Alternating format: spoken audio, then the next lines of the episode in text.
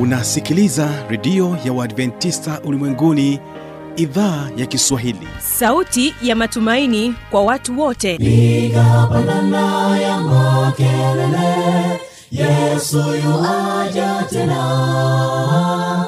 Ipaza sauti imba sana yesu yuaja tena. Anakuja anakuja yesu yuaja tena. Hii ni sauti ya matumaini kwa watu wote. Inayokujia kupitia redio ya uadventista ulimwenguni awr toka kila kona ya dunia tunasikia vita njaa maafa. Hivyo washiria marejeo ya mwokozi. Piga panda ewe mlinzi yesu yuwaja tena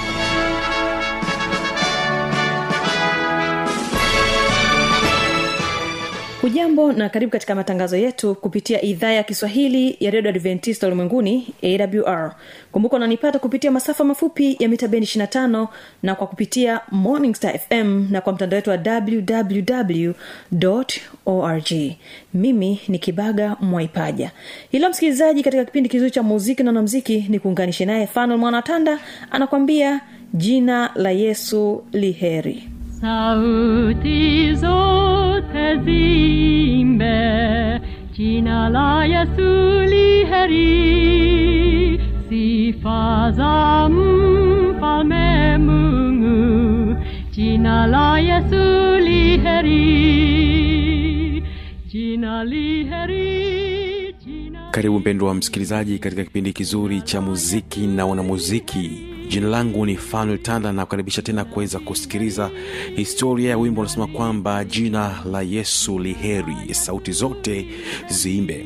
Wimbo huu ulitungwa mnamo mwaka 177 mtunzi wa wimbo huu anajulikana kwa jina la charles wisley ambaye alizaliwa mnamo mwaka 177 na alifariki mwaka 1788 ambaye anajulikana kama mwimbaji mkongwe katika kanisa la methodisti heri lugha maelfu zitaimba jina la yesu liheri astahili mwana kondo wimbo huu aliutunga mnamo ilikuwa ni ile tarehe 21 mwezi wa tano mwaka 1739 na ilikuwa ni siku ya jumapili ndipo alichukua peni yake na karatasi na kuandika maneno ambayo tunaimba katika wimbo huu ambao unasema kwamba jina la yesu liheri kwa mara ya kwanza kabisa wimbo huu uliandikwa katika vitabu vya nyimbo na kitabu cha kwanza kuonekana wimbo huu kilikuwa ni kitabu cha nyimbo cha methodist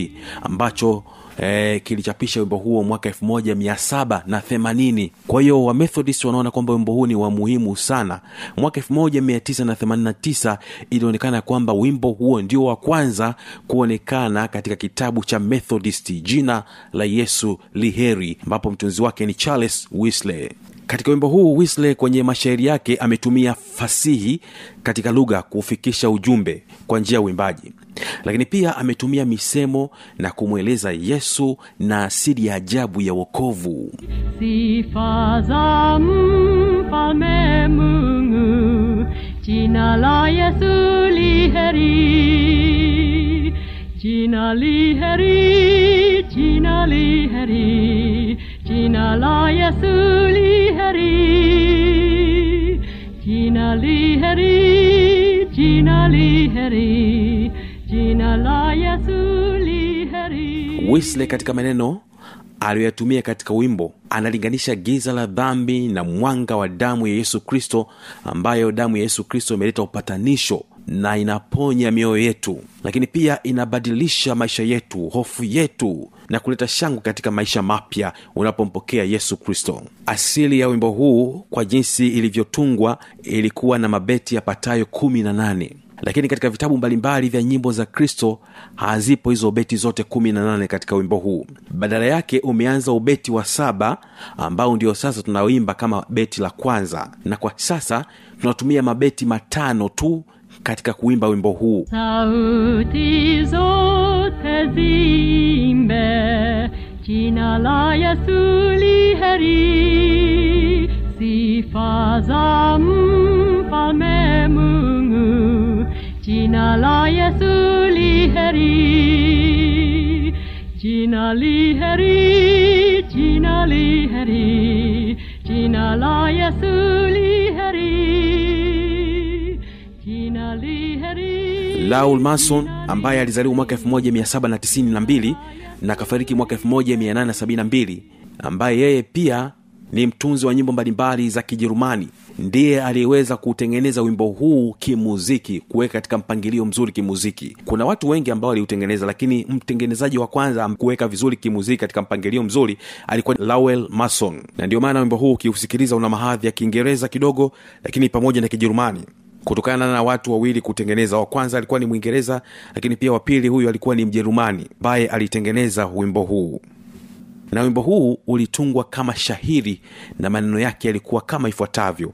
Katika yale mabeti 18 ambayo sasa hivi tunatumia mabeti matano tu nitaweza kusoma mashairi ambayo yaliandikwa uh, na wisley katika mabeti yale kumi na nane yaliyotungwa lakini hapa tuna mabeti uh, matano ambayo tunatumia katika vitabu vyetu vya nyimbo za kristo. Anasema ya kwamba sauti zote ziimbe jina la yesu liheri hofu zote latuliza jina la yesu liheri uvunje nguvu za dhambi. Jina la yesu liheri sauti yake ni tamu oh, jina la yesu liheri lugha maelfu zitaimba.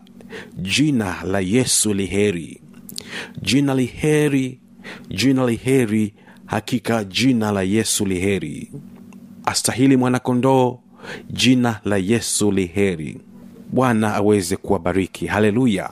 Hakika jina la yesu liheri sauti yake ni tamu, jina la Yesu liheri.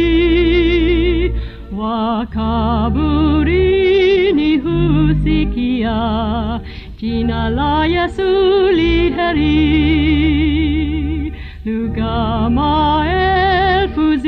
zitaimba, jina la Yesu li heri. Astahili mwana kondo, jina la Yesu li heri. Jina li heri, jina li heri, jina la Yesu li heri.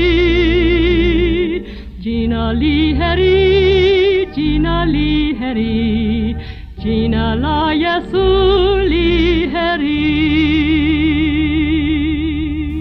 naamini ya kwamba kupitia ujumbe huu kwa siku hii ya katika kipindi kizuri cha muziki na wanamziki kwa wale wapenzi wa muziki mtakuwa mmeburudika sana na kubarikiwa pia. Basi ni wasaa mwingine wa kuweza kutegea sikio kipindi cha pili ambacho ni kipindi cha maneno yaletayo faraja. Naamini ya kwamba hapa pia utaweza kubarikiwa sana. Huyu hapa mchungaji gabrieli luhole anakwambia tumia nafasi vizuri.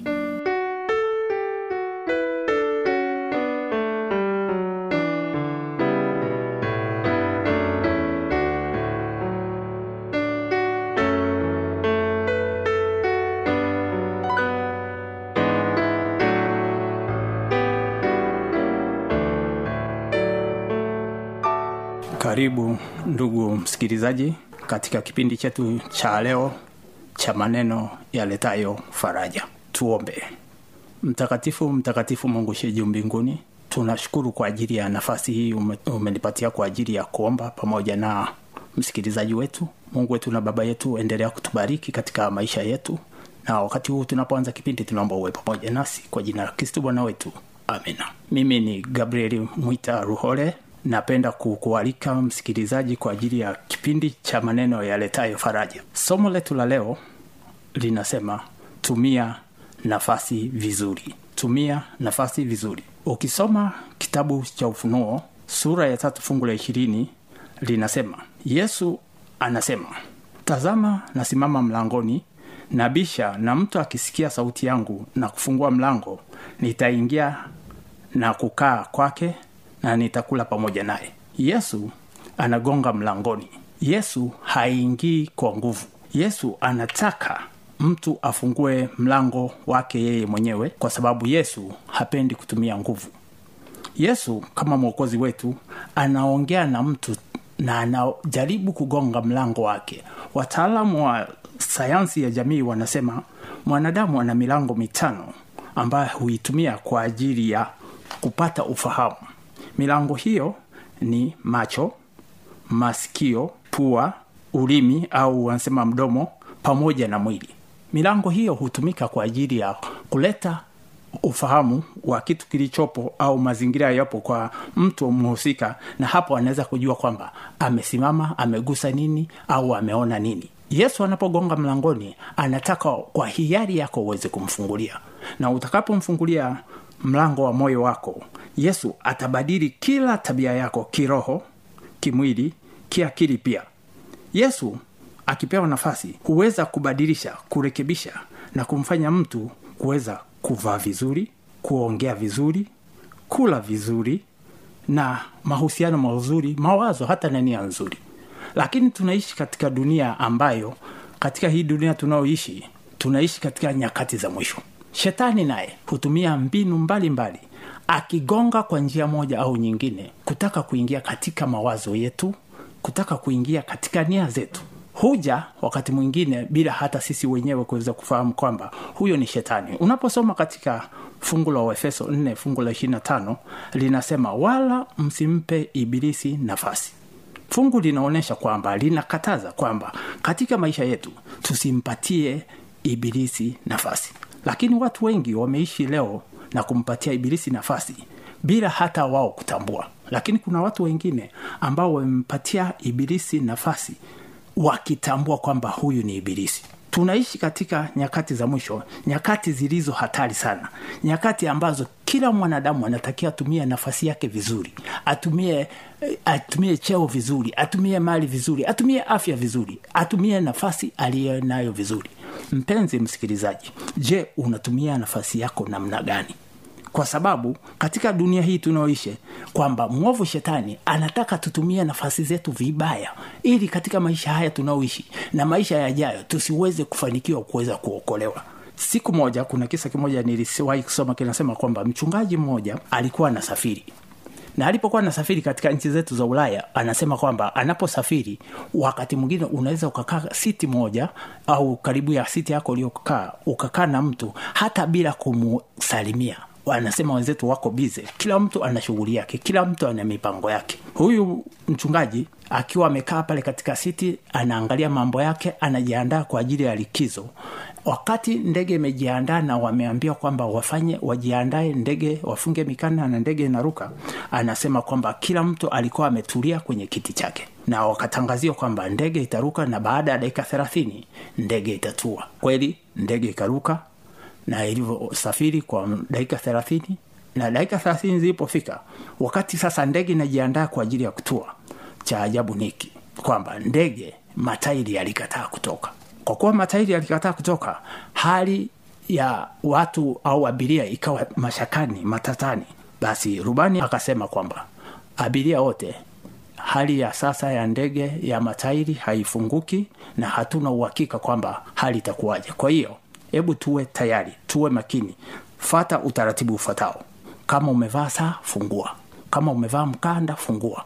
Kama ume, umevaa viatu fungua viatu. Kama kuna kitu chochote cha ncha kali karibu nawe kiweke mbali. Kwa sababu ninavyoelekea mafuta yanaelekea kuisha na wakati wowote nitajaribu kutua hata kama kwamba matairi hayatatoka. Kwa kweli baada ya tangazo lile kila mtu alikuwa na mashaka hata mchungaji mwenyewe alikuwa na mashaka kwamba je katika maisha yangu ni nini ambacho sikuweza kufanya vizuri? Akakumbuka kwamba jirani yake aliyekuwa amekaa naye hakuweza kumweleza habari za juu ya uokovu wa yesu. Akajiuliza hivi kama hii ndege ikianguka hapa je itakuwaje? Je yesu ataniuliza jirani yako ulimfikishia ulimpelekea ujumbe? Tunaishi nyakati za mwisho wakati mwingine tumeshindwa kuzitumia nafasi zetu vizuri katika maisha yetu. Je mpenzi msikilizaji ofisini unaitumiaje nafasi yako? Je mpenzi msikilizaji katika biashara yako unaitumia nafasi yako? Je mpenzi msikilizaji shuleni unaitumiaje nafasi yako? Ofisini mwako unaitumiaje nafasi? Mchungaji alikuwa na nafasi lakini hakuwa hakuweza kuitumia nafasi yake vizuri tunaishi katika dunia ambayo wakati mwingine watu tunaokutana nao tunakutana nao mara moja hatutaonana nao tena milele. Lakini wakati tunaishi katika nafasi katika dunia hii tunapaswa kuzitumia nafasi zetu vizuri. Nilipendezwa na mjasiriamali mmoja ambaye alisema kwamba katika dunia kuna fursa nyingi. Fursa zipo nyingi. Lakini wakati mwingine tumeshindwa kutumia fursa zetu vizuri. Na alisema hivi mjasiriamali kwamba ziko aina nne za fursa ambazo wanadamu tunashindwa kuzitumia. Kuna fursa ya kwanza ni fursa ya wazi ambayo kila mtu ana nafasi ya kuweza kuitumia. Fursa hii ya wazi kwa mfano katika maonyesho ya, ya sehemu za maonyesho kwa mfano maonyesho ya wakulima au maonyesho huwa kuna elimu nyingi zinatolewa huwa kuna ushauri mwingi unatolewa lakini watu wengi hawatumii nafasi hiyo. Ni watu wachache wanaweza kutumia fursa hiyo ya wazi kwa ajili ya kujifunza kwa ajili ya kujielimisha na kwa ajili ya kupata vitu ambavyo vinawasaidia. Hiyo ni fursa ya kwanza ni nafasi ya kwanza. Lakini kuna fursa nyingine ambayo ni fursa kwa watu maalum. Kwa mfano kwenye harusi anasema kwamba katika harusi huwa kunatolewa kadi ya mwaliko. Hiyo ni fursa kwamba hiyo ni fursa iliyofungwa kidogo kwa watu maalum. Je tunaitumia nafasi hiyo namna gani katika maisha yetu? Lakini kuna nafasi nyingine ambayo tena ina, inapatikana ambayo inasema ni fursa maalum kwa watu maalum. Kwa mfano kuna semina ya madaktari. Hiyo ni fursa kwa ajili ya madaktari peke yao kuna fursa kwa ajili ya wachungaji. Hiyo ni fursa kwa ajili ya wachungaji. Lakini kuna fursa ya nne ambayo ni fursa ambayo wanadamu leo wengi hatufahamu. Na ndio maana wakati mwingine ni vizuri kujifunza kutembea kusoma kwa ajili ya kutaka kujua fursa zinazotukabili. Mwandishi mjasiriamali huyu anasema kwamba hiyo ni fursa iliyofungwa ambayo watu wengi hawawezi kuiona. Watu wengi hawawezi kuitumia na ndio maana nasema kwamba nilikuwa nasikiliza kisa kimoja ambacho kilinivutia sana. Nasema kwamba katika tunaishi katika dunia ambayo tatizo matatizo mengi ni fursa. Lakini katika hii dunia wengi hatuwaamini kwamba matatizo ni fursa. Wakati mwingine tukiona tatizo tunafikiri kwamba hili ni tatizo ambalo halina utatuzi. Lakini nilikuwa nasoma kisa kimoja ambacho kilinivutia kwamba takataka takataka zimekuwa ni fursa kwa watu wengi. Kuna watu wengi wametajirika kwa ajili ya, ya kutatua tatizo la takataka. Nisikia kisa kimoja katika redio moja inasema kwamba kuna kijana mmoja alikuwa amesoma mpaka vyuo vikuu na kabla hajaajiriwa akawa anatafuta kazi akawa anatafuta kazi. Lakini kila akienda kazi anaambia hakuna kazi. Kila akienda anatafuta kazi hamna kazi. Akasema nitafanya nini na elimu niliyonayo basi siku moja wakati akawa anatembea akawa anaona ma, uchafu makaratasi na nini basi akasema basi nitakuwa natumia nafasi hii kuzoa takataka hizi na kuzikusanya ili niweze kupata hela ya kila siku katika maisha. Na kweli alifanya kazi hii akawa anaokota takataka lakini wakati akiwa anaokota zile takataka alishangaa. Kuna maboksi kuna takataka za mboga kuna takataka za plastiki kuna takataka za nini. Akajiuliza hizi takataka siwezi nikafanya kitu basi ndipo siku moja wazo likamjia kwamba katika takataka hizi lazima azitenge. Takataka za maboksi takataka za plastic takataka za mboga. Sasa alivyozitenga akasema hivi hivi katika maboksi haya siwezi nikafanyia kitu basi akapata wazo katika ile e, takataka za box akaanza kutafuta wateja. Na alipoanza kutafuta wateja ndipo alipoanza kupata wateja kwamba katika yale maboksi akawa anachukua yanapelekwa katika kiwanda fulani yanasagwa yanasagwa na mwisho wakaanza kutengeneza penseli na hizi penseli zikawa zinauzwa akaanza kupata kipato. Kwa hiyo huyo alitumia vizuri fursa aliyokuwa nayo fursa ambayo imefungwa fursa ambayo watu tungeweza kuzitumia vizuri katika maisha yetu yangeweza kutuwezesha kutupatia kipato chetu cha kila siku kwa sababu mungu wetu ni mungu anayependa kila mtu afanikiwe mungu wetu ni mtu anayependa mungu anayependa kwamba kila mtu mimi na wewe msikilizaji uweze kufanikiwa. Ufanikiwa katika maisha yako ya dunia hii na ufanikiwe katika maisha ya, ya, ya mbele. Lakini mwovu shetani wakati mwingine tumempa nafasi. Na ndio maana katika waefeso 4 fungu la 27 anaposema kwamba wala msimpe ibilisi nafasi. Ibilisi amepata nafasi katika maisha yetu wakati mwingine kwa sababu ya kula bila kufata utaratibu. Watu wanapokula bila kufata utaratibu wanaweza wakapata magonjwa ambayo yanawasumbua na magonjwa haya yatasababisha ukose kuishi kwa amani katika maisha yako wakati mwingine tumempa fursa ibilisi kwa kunywa vitu ambavyo ni hatari kwa ajili ya maisha yetu.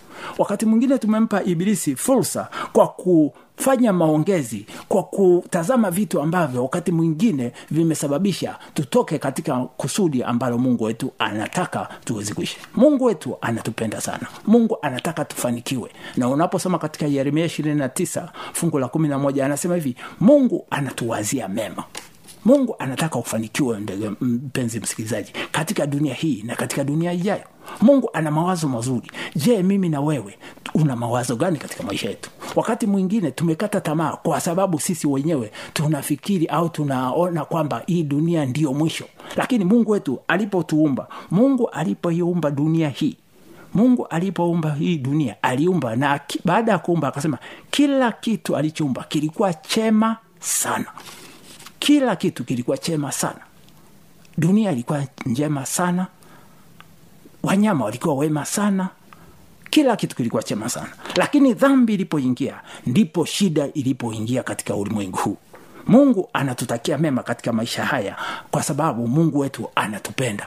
Mungu ana, anakupenda msikilizaji jinsi ulivyo na ndiyo maana anasema kwamba hebu tuweze kutumia fursa tulizo nazo fursa zinazotuzunguka vizuri katika maisha haya. Kwa sababu kwa kutumia vizuri fursa tulizo nazo tunaweza tukapata kila tunachohitaji katika dunia hii na itatuandaa kwa ajili ya maisha yajayo.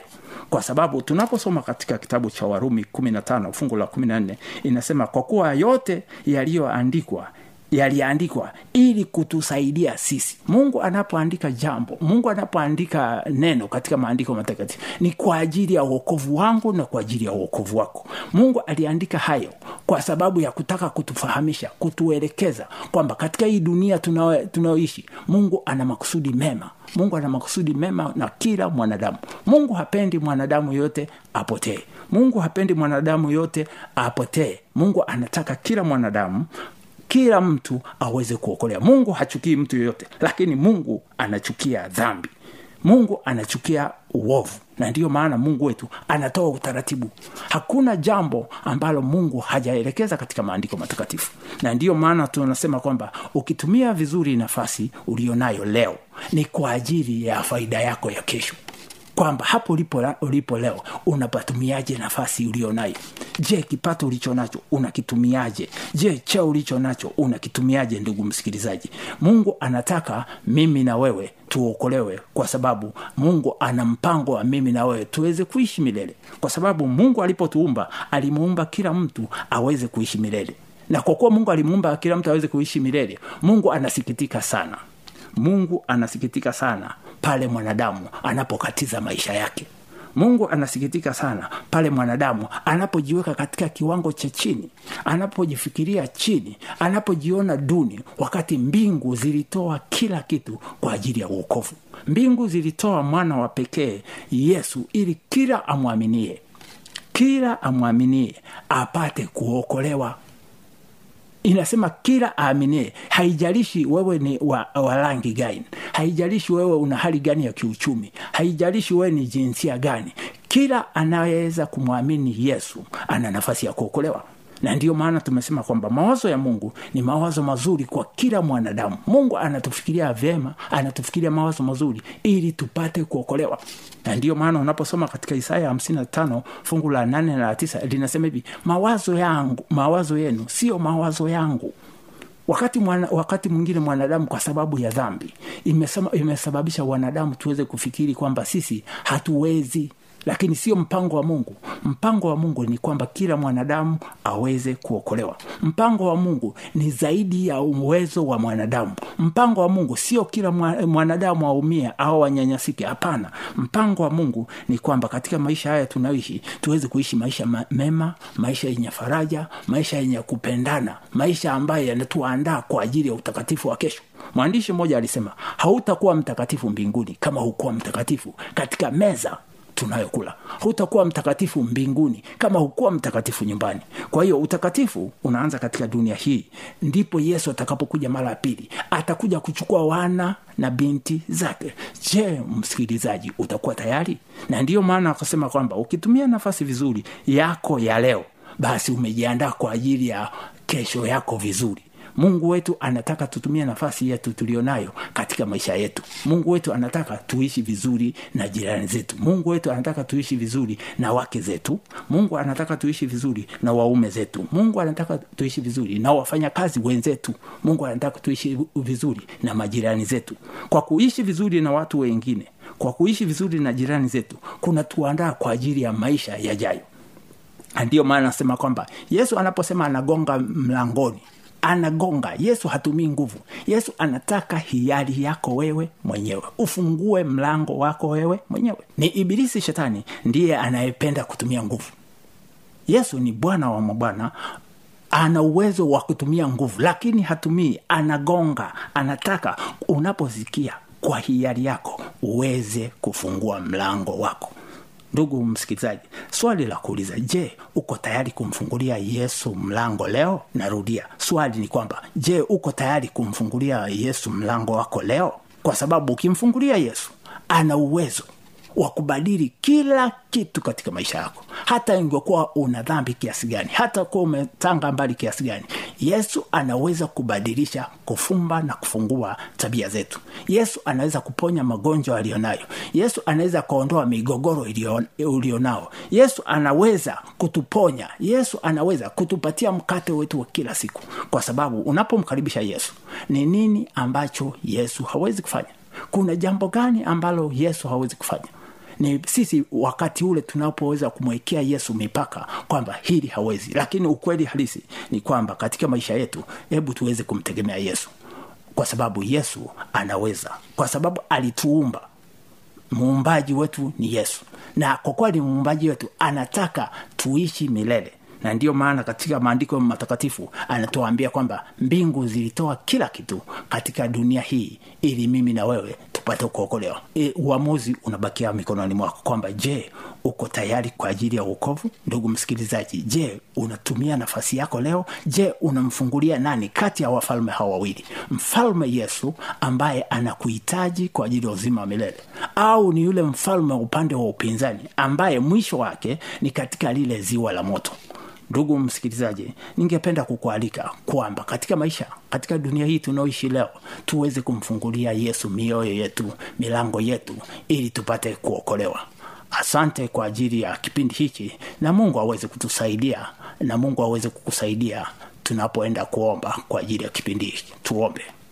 Mtakatifu mtakatifu mungu sheji mbinguni tunashukuru kwa kuwa nasi katika kipindi hichi kwa ajili ya faraja yako takatifu. Hebu tujalie katika nafasi uliotupatia katika kazi zetu katika familia zetu kwa ajili ya biashara zetu tuweze kuokolewa. Kwa sababu mungu wetu una makusudi na mimi una makusudi na msikilizaji wako kwa ajili ya uokovu wa milele. Tunaamini kwamba utakuwa pamoja nasi kwa jina la kristu bwana wetu. Amina redio adventista ulimwenguni awr sanduku la posta 172 morogoro tanzania. Anwani yetu ya barua pepe ni kiswahili at awr org. Namba zetu za mawasiliano ni kama zifuatazo. Simu za kiganjani namba 767 au 784 ukiwa nje ya tanzania kumbuka kuanza na namba kiunganishi alama ya kujumrisha 255 unaweza kutoa maoni yako kupitia facebook kwa jina la awr tanzania